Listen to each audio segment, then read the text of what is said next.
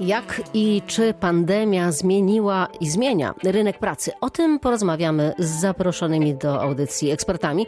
Do udziału w rozmowie zapraszam także słuchaczy. Można do nas telefonować 71 339 90 60. Elżbieta Osowicz. Zapraszam na najbliższą godzinę. 7 minut po godzinie 20. Proponuję dzisiaj Państwu ciekawe, mam nadzieję, spotkanie z udziałem Państwa mam też e, taką nadzieję, dlatego proszę telefonować 339 90 60, jeśli tylko Państwo mają ochotę i doświadczenia e, dotyczące pracy. Czy bezrobocie teraz, w czasie pandemii, można mówić e, rośnie, czy też spada? Czy już można mówić o masowych zwolnieniach, czy to tylko pojedyncze przypadki? Jak teraz szuka się pracy? Jakie zawody są bezpieczne? W jakich branżach pracownicy są poszukiwani? A kto powinien myśleć o przekwalifikowaniu? To wszystko oczywiście w kontekście pandemii, z którą walczy cały świat. Dziś wieczorem naszymi ekspertami będą pani Katarzyna Kiek, wiceprezes Zarządu Dolnośląskich Pracodawców, pan profesor Bogusław Półtorak z Uniwersytetu Ekonomicznego we Wrocławiu i pan Tadeusz Zieliński, kierownik Wydziału Analiz i Statystyki Rynku Pracy w Dolnośląskim Wojewódzkim Urzędzie Pracy. I właśnie od pana kierownika rozpoczniemy. Dobry wieczór panu. Dobry wieczór Państwu. Pan w swojej pracy analizuje twarde dane. Co w tych słupkach tam widać od początku pandemii? Jak zachowuje się rynek pracy? Znaczy, my opieramy się na danych e, z powiatowych urzędów pracy, czyli mówimy tutaj o rejestrowanym bezrobociu, tak? I takie tąpnięcie na rynku e, było w miesiącach, powiedziałbym, wiosenno-letnich, kiedy rzeczywiście przybyła nam e, spora grupa bezrobotnych, bo w stosunku rok do roku to jest 12 tysięcy osób więcej. Tak? Na Dolnym Śląsku mówi Pan, tak? Na Dolnym Śląsku, na Dolnym Śląsku. W tej chwili mamy 67,5 tysiąca bezrobotnych, mniej więcej. Natomiast od trzech miesięcy obserwujemy e, spadek tej liczby. I na przykład w tej chwili mam przed sobą dane za październik, które jeszcze nie są publikowane. Spadek wynosi 1300 osób, a w ubiegłym roku, w październiku, był on tylko około 1000. A jakby pan to tłumaczył, bo takie ogólne, ja wiem, społeczne odczucie jest, że boimy się o pracę, tracimy tę pracę. Wiele osób o tym mówi, że właśnie no, nie ma e, zatrudnienia, że jest odsyłanych, no wiele też instytucji jest pozamykanych po prostu, więc e, nie wiem, widziałam obok mnie był bank, nie ma banku na przykład, nie, bo wszystko przenosi się do sieci, tych pracowników trzeba mniej niż e, wcześniej. No tylko y, na dzisiaj statystyki jeszcze tego nie pokazują, bo to co zacząłem y, mówić, że w tych miesiącach wiosenno-letnich y, mieliśmy wzrost bezrobocia, to on nawet nie był spowodowany zwiększonym napływem liczby osób bezrobotnych, tylko zmniejszonym odpływem. Bo faktycznie przez trzy miesiące było zdecydowanie mniej ofert pracy niż wcześniej. Właśnie, mniej ofert pracy. Mhm. Ale to był praktycznie tylko kwiecień, maj, w czerwcu już ta liczba zaczęła wracać do normy. W tej chwili za październik mamy 12,5 tysiąca ofert pracy złożonych do powiatowych urzędów pracy. I to jest porównywalne z ubiegłym rokiem. W ubiegłym roku w październiku było niecałe tysiąc więcej. A jak to tłumaczyć? E, popatrzmy na to, co dzieje się teraz. E, branża fitness stoi. Tam też było, ja mówię tak przykładowo, e, mnóstwo pracowników, którzy no, nie są w tej chwili zatrudniani. Baseny zamknięte stoją, galerie handlowe, sklepy odzieżowe sprzedawcy nie mają co robić. Branża gastronomiczna, no kucharze może zostali i coś tam na wynos robią, no ale kelnerzy już nie. Natomiast ja myślę, że te branże na razie jeszcze czekają. Znaczy ja tu chciałem przypomnieć, że e, dość duże pieniądze przez powiatowe urzędy pracy trafiły do przedsiębiorców z Dolnego Śląska bo w samych powiatowych urzędach pracy było to 200 tysięcy wniosków y, z różnych tarcz, że tak powiem, ponad 160 tysięcy tych wniosków to były y, te bezzwrotne pożyczki. Na utrzymanie miejsc pracy, tak? Na utrzymanie miejsc pracy y, i również za pośrednictwem naszej instytucji poprzez Fundusz Gwarantowanych Świadczeń Pracowniczych no, objęliśmy wsparciem prawie ćwierć miliona pracowników na prawie miliard złotych, a to, co wcześniej mówiłem, powiatowe urzędy pracy wydały na to miliard dwieście, czyli to jest prawie 2 miliardy złotych, które za pośrednictwem urzędów pracy trafiły do dolnośląskich przedsiębiorców. Teraz pytanie, czy to rzeczywiście wystarczy na utrzymanie tych e, miejsc pracy, bo właściwie tej chwili też trudno powiedzieć, jak długo ten przestój potrwa. Miesiąc, dwa, może trzy, a może będziemy tak czekali w takim zawieszeniu do wiosny. Tego to właściwie nikt nie wie w tej chwili, natomiast y, y, no, z tymi pieniędzmi, które y, pracodawcy otrzymali, wiązały się pewnego rodzaju gwarancje utrzymania tego zatrudnienia. Zobaczymy, co się będzie działo na przełomie roku. Bo mówię, no, obawialiśmy się, że już teraz jesienią te słupki nam zaczną dość mocno szybować. Natomiast mówię, po, oprócz tego takiego załamania w statystyce, które widzimy marzec, kwiecień, maj, y, sytuacja jakby we wszystkich wskaźnikach jest podobna do roku poprzedniego. A widzi Pan branżę? W jakich branżach jest e, ruch, spadek, czy też zwolnienia na przykład? Znaczy, a właśnie, bo, bo jeśli mówimy na przykład o zwolnieniach grupowych, to znowu marzec, kwiecień, y, docierające do nas informacje o zwolnieniach grupowych, czy o zamiarze tych zwolnień były stosunkowo wysokie w porównaniu z latami poprzednimi, ale one się nie zrealizowały. To jest mniej więcej 10% więcej jakby miesiąc do miesiąca, rok do roku, tak? Y, na poziomie 200 kilku osób y, miesięcznie jeśli chodzi o branżę, to branża finansowa to faktycznie branża związana ze sportem i rekreacją, y, plus branża lotnicza, to tak. Lotnicza? A tak, no bo tam przecież też stanęło wszystko, przestaliśmy latać. Uh mhm. -huh. Natomiast no, nie wiemy, czy to jakby obsługa lotniska, czy obsługa y, samolotów, czy też naprawa, bo to wszystko jest jakby w jednej branży, tak? Jakie teraz to bezrobocie jest na Dolnym Śląsku w procentach? Y, jeśli chodzi o stopę bezrobocia, znaczy nie mamy jeszcze w tej chwili za październik, w przyszłym tygodniu GUS opublikuje, natomiast na koniec września to jest, y, to jest 5,6, czyli praktycznie przez 12 miesięcy wzrosło nam o 1%.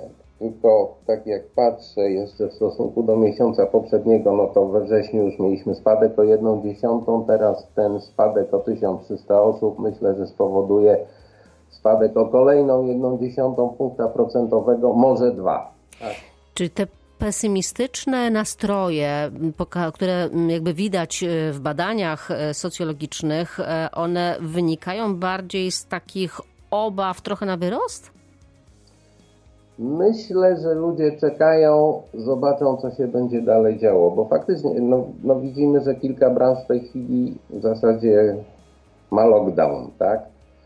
Y, ale to jest miesiąc. No, jakiś ruch może, mówię, na przełomie roku się zacznie, chociaż y, my na przykład analizujemy y, zatrudnienie obcokrajowców na Dolnym Śląsku i tu też nie ma jakiegoś dużego spadku, bo w tym roku przez 10 miesięcy Powiatowe urzędy pracy zarejestrowały prawie 118 tysięcy oświadczeń o zamiarze zatrudnienia obcokrajowca. Głównie dotyczy to obywateli Ukrainy, czyli tu nie ma też jakiegoś spadku. Na wiosnę y, było odczuwalne chyba to, że rzeczywiście mm, część z nich wyjechała, musiała y, wyjechać, ale zaczęli wracać, y, wygląda na to. Y, znaczy przyczyn tak, w kwietniu i w maju też były rejestrowane te oświadczenia, ale no, biorąc tam jakąś średnią około 15 tysięcy y, takich oświadczeń w województwie miesięcznie, to w kwietniu i maju było to na poziomie 4 tysięcy, 7 tysięcy, natomiast na przykład we wrześniu to już jest z powrotem 18 tysięcy. Te słupki wyglądają optymistycznie, no ale też e, chciałabym Państwa posłuchać, jakie są Państwa e, doświadczenie, doświadczenia. Można do nas e, telefonować e, 339 90 60, oczywiście kierunkowy do Wrocławia 071. Mamy czas na to, żeby wieczorową porą porozmawiać o tym. Za chwilę już połączymy się z profesorem Bogusławem Półtorakiem z Uniwersytetu Ekonomicznego we Wrocławiu, a Panu na razie e, dziękuję najmocniej za rozmowę. Wrócimy do rozmowy jeszcze przed e, końcem naszego dzisiejszego programu. W wieczorze z Dolnego Śląska rozmawiamy dziś o tym, jak pandemia zmienia, czy zmienia rynek e, pracy. Rozmawialiśmy już z przedstawicielem Dolnośląskiego Wojewódzkiego Urzędu Pracy. Teraz e, przy naszym telefonie profesor Bogusław Półtorak, Uniwersytet Ekonomiczny we Wrocławiu. Dobry wieczór, panie profesorze. Dobry wieczór pani redaktor, dobry wieczór państwu, serdecznie witam. Tak jak słyszeliśmy przed kilkoma e, minutami, nie widać jakiegoś dramatycznego tąpnięcia na rynku pracy, jeśli chodzi o bezrobocie. Nie przybywa ich jakoś lawinowo, nie widać e, masowych zwolnień, a e, nastroje społeczne w Polsce w związku z pracą i pandemią, mam wrażenie, są złe. Jak pan to widzi? Rzeczywiście, no, wydaje się, że w tej chwili ten strach, który pojawia się gdzieś w przestrzeni publicznej, on ma charakter rzeczywiście wynikający bardziej z takiego no, mocnego wyrazu e, stanu zdrowotnego, bym powiedział, epidemii. Natomiast jeśli chodzi o gospodarkę, to faktycznie e, wydaje się, że większość e, segmentów naszej gospodarki dość dobrze obroniła się, jeśli chodzi o, o ten kryzys gospodarczy, który jest spowodowany pandemią, czy tak naprawdę takim ograniczeniem aktywności mm, biznesu biznesów i wyłączywszy te branże, które rzeczywiście wprost są narażone na straty związane z chociażby zastosowaniem dystansu społecznego, czy wy, wyłączeniem ich działalności, e, tego lockdownu takiego profilowanego, to rzeczywiście mm, tutaj dość dobrze się bronimy na tle Europy. Tutaj w Hiszpanii mamy taką sytuację w tej chwili, że bezrobocie na przykład wśród młodych osób wzrosło do 40%. W Polsce to bezrobocie wśród młodych osób no jest poniżej 10% i powiedzmy niewiele tutaj wzrosło w efekcie tej mm, skali e, spowolnienia gospodarczego. Natomiast widać, wydaje mi się, też takie pewne mm, symptomy wynikające chociażby z tego, że e, w Polsce część osób wypadła jednak z rynku pracy. To znaczy, mm, mamy na przykład osoby, które były na umowach czasowych, a jednocześnie studiowały. One często na przykład dziś wróciły do domów, nie pracują, ale też nie zgłaszają się jako bezrobotni nie szukają pracy, no ponieważ e, nadal są na przykład osobami studiującymi więc w pewnym sensie mm, te efekty mamy złagodzone, jeżeli mówimy o takich, takich wybranych segmentach gospodarki, gdzie na przykład zatrudnienie młodych osób, studentów było wyższe, czyli mówimy o gastronomii czy mm, o handlu. Natomiast jeżeli mówimy o takich branżach twardych, o produkcji, o mm, usługach, eksporcie, no to rzeczywiście tutaj stan gospodarki wydaje się bardzo dobry. Tutaj odbudowano te łańcuchy dostaw, które mm, zostały zerwane na wiosnę i ta produkcja wręcz przyspieszyła w pewnych segmentach rynku i tutaj kryzysu nie ma i to rzeczywiście zatrudnienie jest wysokie, a nawet rośnie, czy nawet w ostatnim czasie zwiększało się. A jak to może się rozwijać, jeżeli chodzi o przedłużający się ten stan takiego zawieszania, lockdownu? E, to mamy w tej chwili miesiąc, dwa, może trzy, może do wiosny na przykład będzie taka sytuacja zawieszenia. Myślę, że rzeczywiście tutaj w tych e, segmentach gospodarki, które no bezpośrednio są narażone na ten lockdown, tutaj handel w tej chwili dołączył tak naprawdę mocniej do, do, do tej grupy i tutaj no nie da się wszystkiego sprzedać e, przez sieć w formie e-commerce. Ale właśnie, tutaj... właśnie, właśnie, bo tutaj zatrzymajmy się na sekundę, bo e, o ile handel jakoś e, przenosząc się właśnie do sieci, te obroty tam skoczyły w sposób nieprawdopodobny. No, e, te skrzynki dostawcy, kurierzy po prostu naprawdę mają pełne ręce roboty. Znaczy konsumenci na pewno kupują dalej dużo relatywnie, pomimo tego, że no jednak bardziej skłaniamy się ku oszczędzaniu, ale mimo wszystko konsumpcja aż tak bardzo nie wyhamowała jeszcze. Natomiast e, ten popyt przeniósł się e, w inne kanały i tutaj e, na pewno oznaczać to będzie redukcję na przykład zatrudnienia w sklepach, które w sklepach stacjonarnych. To przyspiesza... Nie potrzeba tylu pracowników.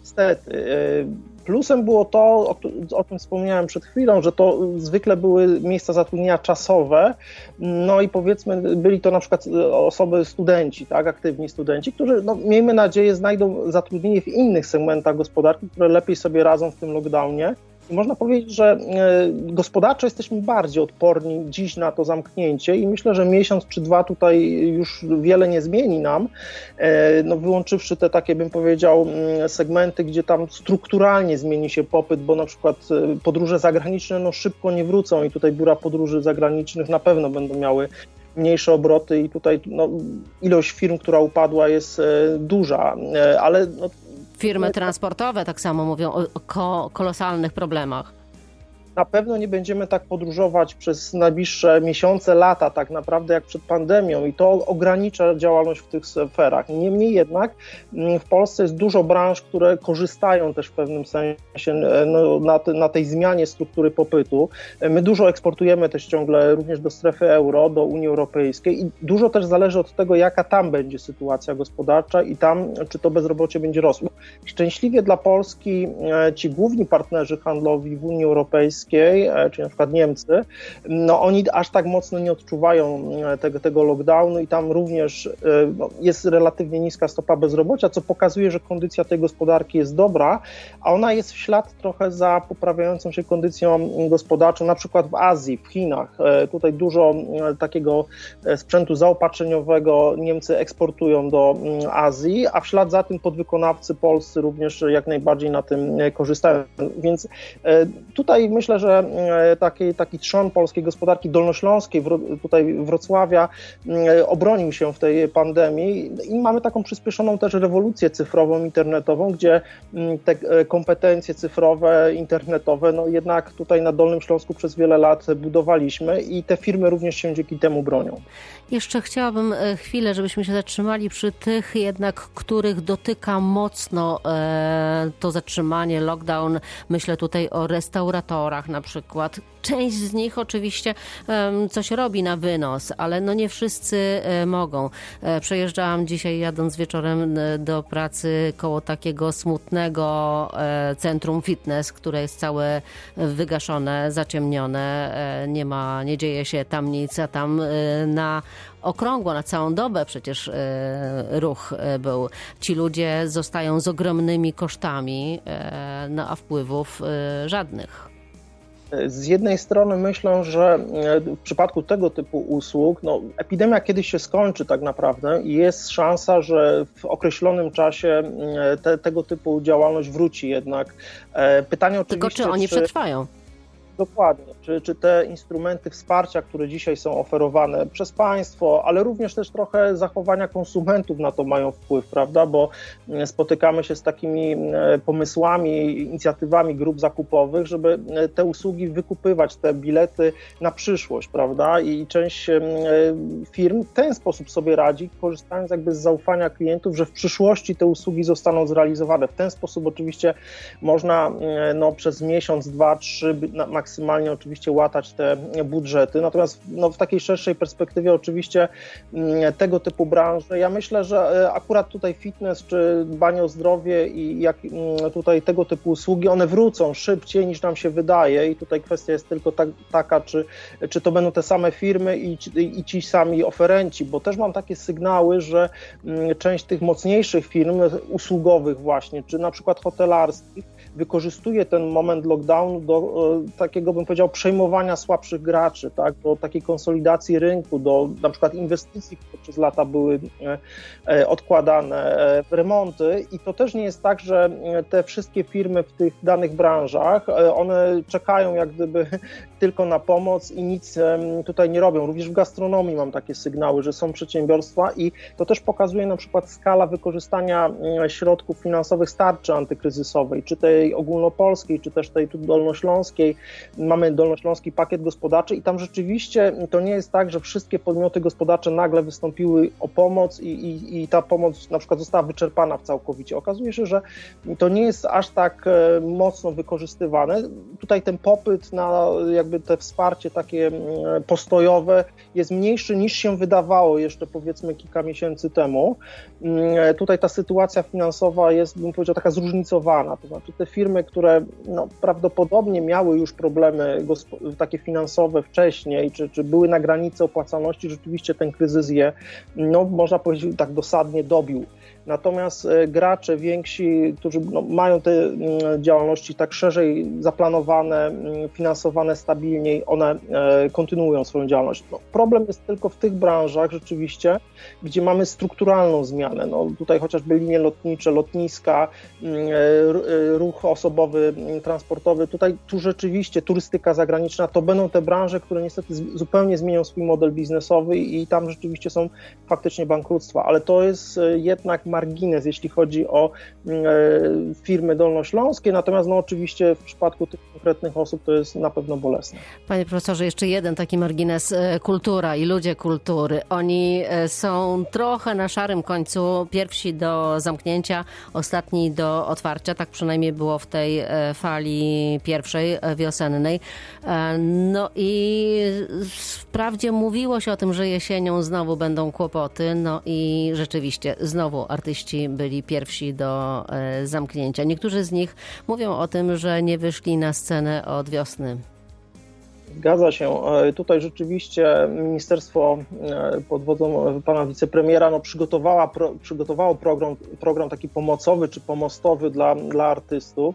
Natomiast myślę, że problem akurat w tej branży jest głębszy. To znaczy jednak jesteśmy świadkami takiej zmiany, bym powiedział, e, na miarę no, tutaj jednak innego odbiorcy. Tutaj pandemia jednak wymuszy, wymusiła ten, te, to korzystanie, konsumpcję z kultury cyf, w trybie cyfrowym w kanałach cyfrowych i tutaj ci artyści, którzy mogli mm, przetransferować się w kanały cyfrowe, no oczywiście nie każdy rodzaj sztuki da się w ten sposób łatwo mm, skonsumować e, w świecie cyfrowym, no to, to, to powiedzmy ci, którzy potrafili to zrobić, potrafią to zrobić lub e, przy jakimś tam wsparciu będą mogli to zrobić w najbliższym czasie, e, to to oczywiście mm, się zadzieje, natomiast wydaje mi się, że tutaj jest to też taka branża, gdzie nastąpi taka zmiana trochę pokoleniowa, trochę zmiana, bym powiedział, jednak e, taka podstawowa, strukturalna, wynikająca z tego, że zmienia nam się sposób konsumpcji kultury i tutaj mm, e, tu te kanały cyfrowe, dopasowanie się, wpasowanie się w te kanały cyfrowe, w te formaty, które tam występują, jednak będzie kluczowe. Oczywiście kultura wysoka, tutaj ona zawsze i tak wymagała wsparcia państwa, samorządów i, i, i to myślę należy kontynuować i pewnie wrócimy do teatrów, tak samo jak wrócimy do fitnessu e, po pandemii, ale myślę, że tutaj mm, e, będzie większe takie oczekiwanie konsumentów, nawet takich treści wysokich, wysokiej kultury, e, aby, aby było to bardziej wirtualne, bardziej cyfrowe. No, patrząc chociażby na statystyki e, dotyczące odwiedzin muzeów w trybie wirtualnym, to wręcz można mówić o pewnego rodzaju chyba sukcesie, że jest więcej odwiedzających dzięki temu, że jednak te kanały zdalne są dostępne, ten świat cyfrowy czy znosi taką barierę dostępności, obniża mm, koszt tego dostępu. Więc tutaj dla tej branży myślę też będzie taka dość zasadnicza zmiana. O umiejętności przystosowania się do obecnych e, warunków będziemy jeszcze mówić e, w dalszej części programu. Panie profesorze, najmocniej dziękuję teraz e, za to spotkanie. Wrócimy jeszcze do rozmowy.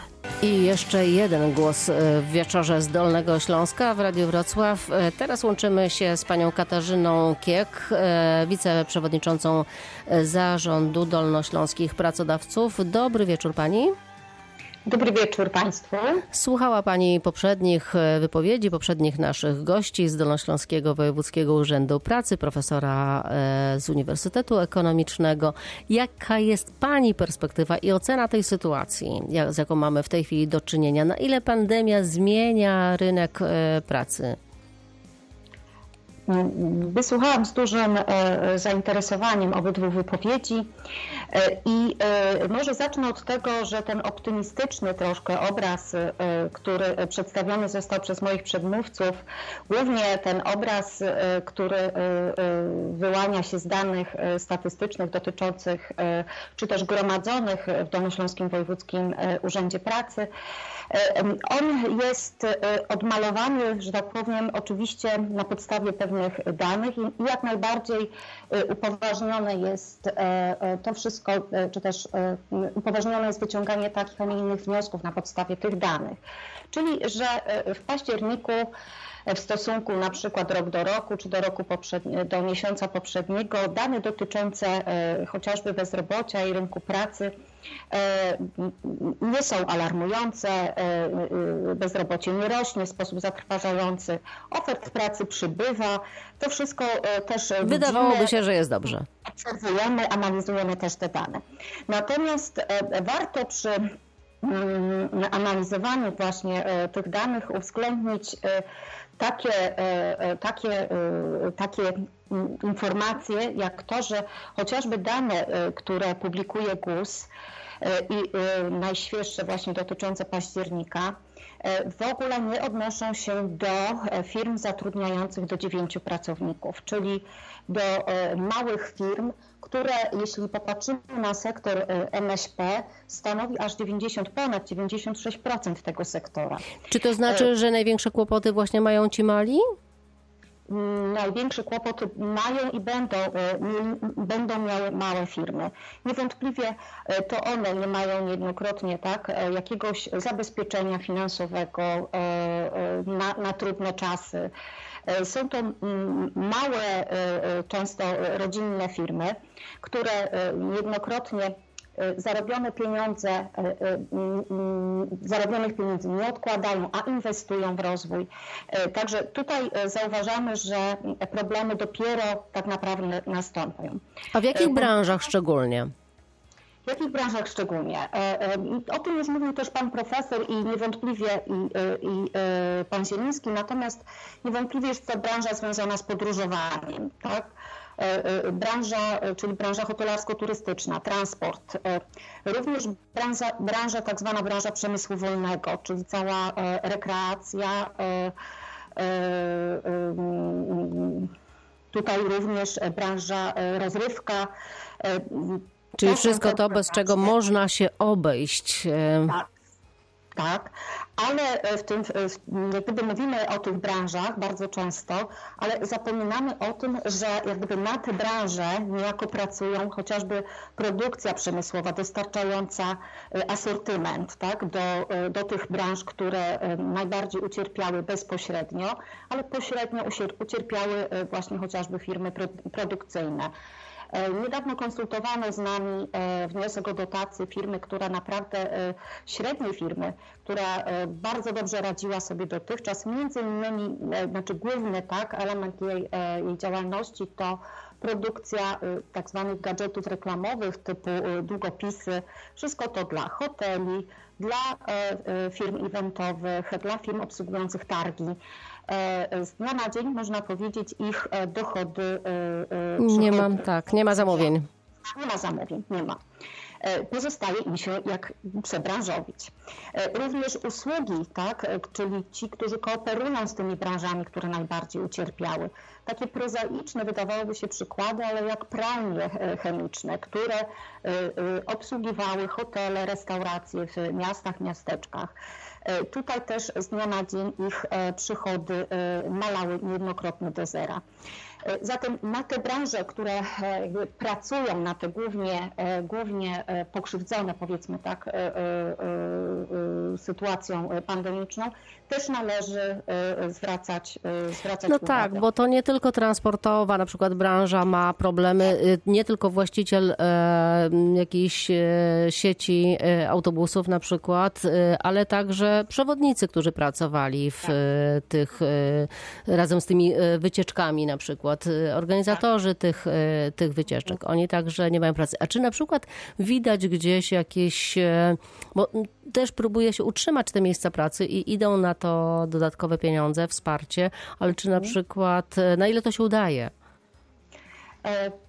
To, że mamy tak niski e, e, przyrost osób pozostających bez pracy, to niewątpliwie zasługa właśnie wsparcia, które, e, które firmy już dotychczas otrzymały. Na utrzymanie miejsc pracy. Na utrzymanie miejsc pracy, oczywiście.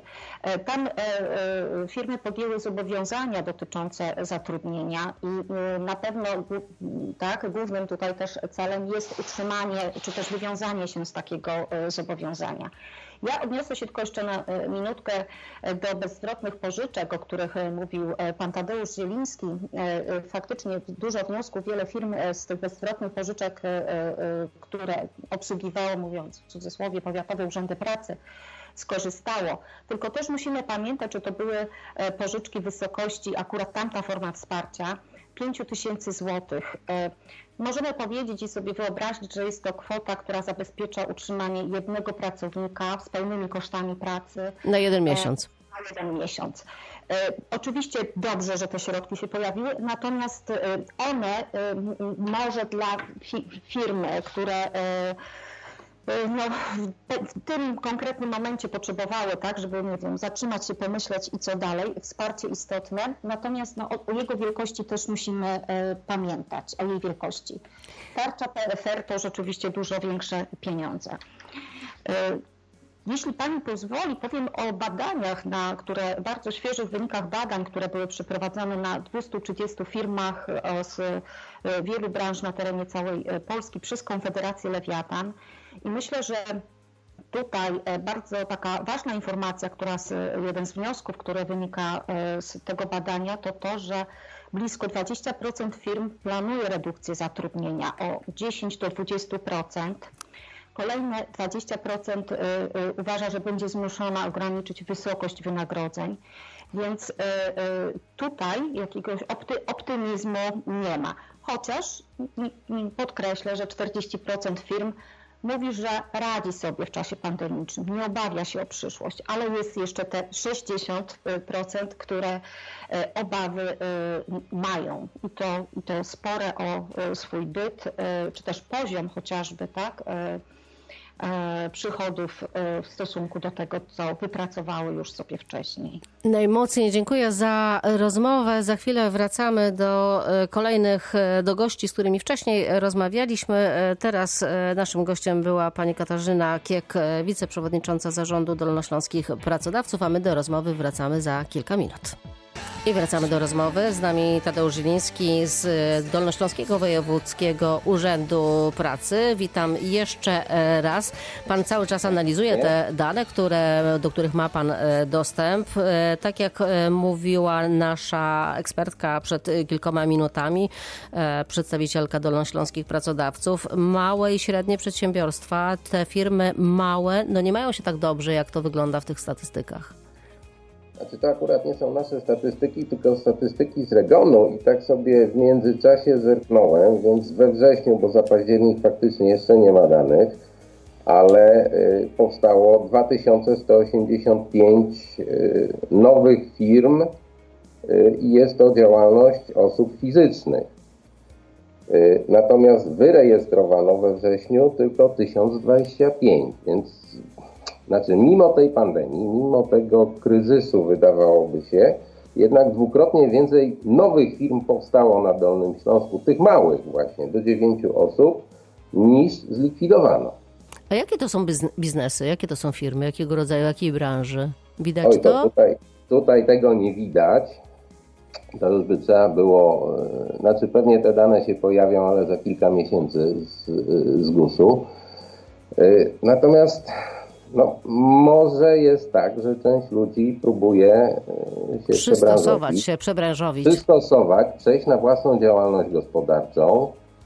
E, no i jakiś taki pomysł na życie mają, bo znaczy jeśli popatrzymy nawet na te oferty pracy, które są w urzędach pracy, e, to one nie odzwierciedlają jakby stanu gospodarki i tego, co się rzeczywiście dzieje, bo do urzędów trafia około 30% ofert tych, które krążą na rynku i Najczęściej dotyczą one e, osób bez kwalifikacji, bo to jest największa grupa, czyli pracowników przy pracach prostych, robotników e, w przemyśle.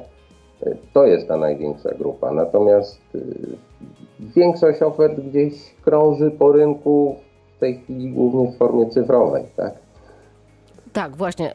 Dużo rzeczy przyniosło się do sieci. Najmocniej dziękuję panu za udział w dzisiejszym programie. Za chwilę połączymy się jeszcze z profesorem Bogusławem Półtorakiem. Do usłyszenia, a my się słyszymy za kilka minut. Babuszka, babuszka, a przed nami jeszcze jedno spotkanie z ekspertem.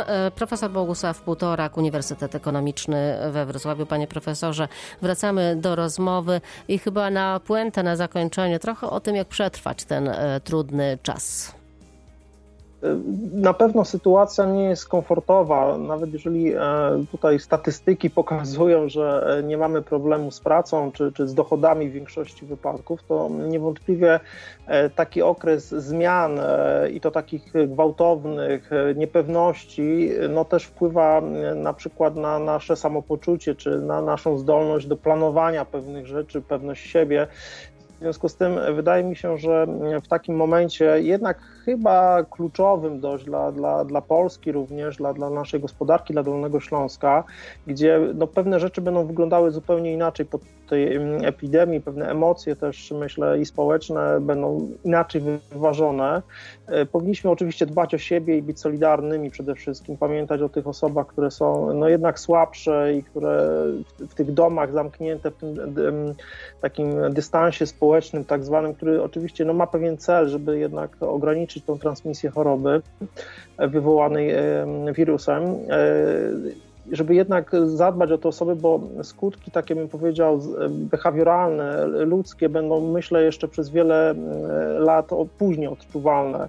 E, obserwując tutaj chociażby najmłodsze e, roczniki, młode osoby, które no, na szczęście w tej epidemii nie są zagrożone zdrowotnie, to jednak tutaj te, te warunki pracy zdalnej, takiej trochę wymuszonej na szybko, nie do końca przygotowanej, ale oczywiście uzasadnionej, one przyczyniają się jednak do tego, że te więzi społeczne no, inaczej się będą kształtować, na razie się osłabiają, myślę, i tutaj warto pamiętać o innych i, jakby pamiętać o tym, że czasami potrzebują też takiego wsparcia. Tutaj myślę też o osobach w starszym wieku. No czasami właśnie, no tylko... właśnie, przepraszam panie profesorze, bo to jest tak, że ci młodzi dość i tak szybko i bezboleśnie przenoszą się do sieci i przystosowują się, szukają wielu możliwości właśnie e, w pracy zdalnej i tak dalej. Natomiast ci starsi, no to e, właściwie e, takich umiejętności, takich zdolności no tak szybko nie nabędą, więc tam dla nich jest trochę trudniej jest na pewno trudniej i powiedzmy ta bariera jest wysoka, chociaż z drugiej strony ja myślę, że to też zależy no, od, od, tego najbliższego otoczenia. Tutaj ważne jest to wsparcie chociażby w rodzinach czy, czy wśród znajomych, żeby zastanowić się, E, czy, czy, czy te osoby starsze no nie da się jakoś tutaj wesprzeć, tak? Bo e, ja znam osoby starsze, które no też w trochę wymuszony sposób, ale scyfryzowały się praktycznie z dnia na dzień i e, powiedzmy po takiej rezerwie pewnej, widząc, że, że jednak te komunikatory zdalne no jednak funkcjonują, działają, że tutaj mieliśmy te pierwsze święta wiosenne, wielkanocne, jednak w większości rodzin no zdalnie spędzone, czy łączyliśmy się przez różnego rodzaju komunikatory i to powiedzmy też przekonało część osób, że, że w ten sposób te kontakty warto mm, jakby no, utrzymywać, pielęgnować i wydaje mi się, że ci, te osoby, mm, które są bardziej aktywne, no też w pewnym sensie mobilnie, mobilne Panie profesorze, cyfrowo. ostatnie, ostatnie już pytanie. E, przed nami wywołał Pan sam ten temat e, święta. Myśli Pan, bo to jest też skalą e, i dobrobytu, i nastrojów, czy na te święta, które przed nami wydamy tyle samo, co przed rokiem, czy dwa, trzy lata temu, czy właśnie troszeczkę jakby e, wstrzymamy się z obaw o to, co będzie? Ja myślę, że Polacy sobie i tutaj Dolnoślązacy powinni sobie trochę nagrodzić e, tę sytuację i spodziewam się, że te wydatki nie będą mniejsze, natomiast może być trochę inny sposób przekierowanie jakby e, tych, tych wydatków na, na inne cele trochę. Tak? Ale to jakiś znaczy, Mikołaj myślę, będzie. Mikołaj na pewno będzie, myślę, i optymizm należy tutaj zachować. Mówię, pamiętać też, być solidarnym przede wszystkim. E, natomiast Mikołaj, no tym razem to będzie kurier e, i to będzie sklep internetowy szybciej niż, niż, niż e, takie, taka tradycyjna forma chociażby zakupów. Natomiast warto zadbać o to, żeby te święta były jednak tradycyjne, chociaż w kontakcie zdalnym, myślę, i w takiej jednak dystansie społecznym, w od, poczuciu odpowiedzialności za Panie profesorze, musimy kończyć. Za minutę już godzina 21. Kasiusza. Profesor Bogusław Półtorak był naszym gościem z Uniwersytetu Ekonomicznego. Elżbieta Osowicz, ja już dziękuję za wspólny wieczór. Do usłyszenia.